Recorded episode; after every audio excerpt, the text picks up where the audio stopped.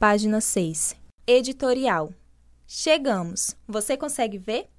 A visão surgiu como um projeto âncora, daqueles que se lança com firmeza em uma espécie de porto pró-eu embarcação. É claro que ela não tinha esse nome. Chegou como uma ideia e fomos discutindo e construindo juntos, conceitos e sessões, na busca por entender o que significa não enxergar numa sociedade onde tudo parece ser feito só para quem se julga capaz de ver. Para mim, desde sempre ficou claro que esta era uma revista voltada às mulheres, que por um acaso, e não necessariamente por dramas pessoais, são também pessoas cegas, mas a cegueira ou a baixa visão não podem nem devem ser definidoras de tudo o que elas são e das coisas pelas quais se interessam. São mulheres, como eu e você, leitora, e o fato de não enxergarem é apenas uma condição de existirem nesse mundo. Mas será que elas realmente não conseguem ver? Ter visão é enxergar além, transcender barreiras impostas por uma sociedade que discrimina e exclui aquilo que, por opção, teima em não ver.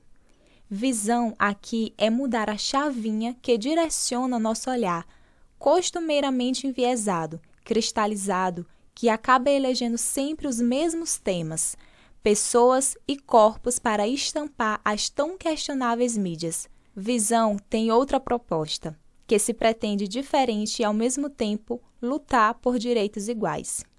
Para você que tem nas mãos ou nos ouvidos agora essa experiência de uma edição sensorial, quero deixar claro que, nem de longe, esta é uma revista comum.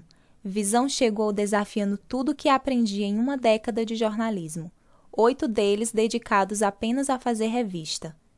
Eu, que sempre trabalhei com a palavra, de repente me peguei pensando na delicada escolha de termos e expressões não capacitistas, na hierarquia visual das informações.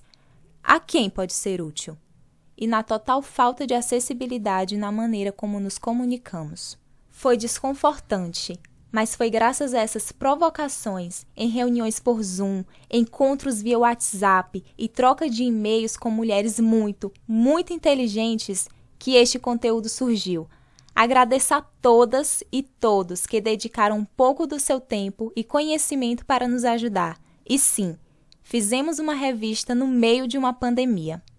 Escreva estes parágrafos enquanto uso minha camiseta em braille, do projeto Costuras do Imaginário e Lá das Cegas.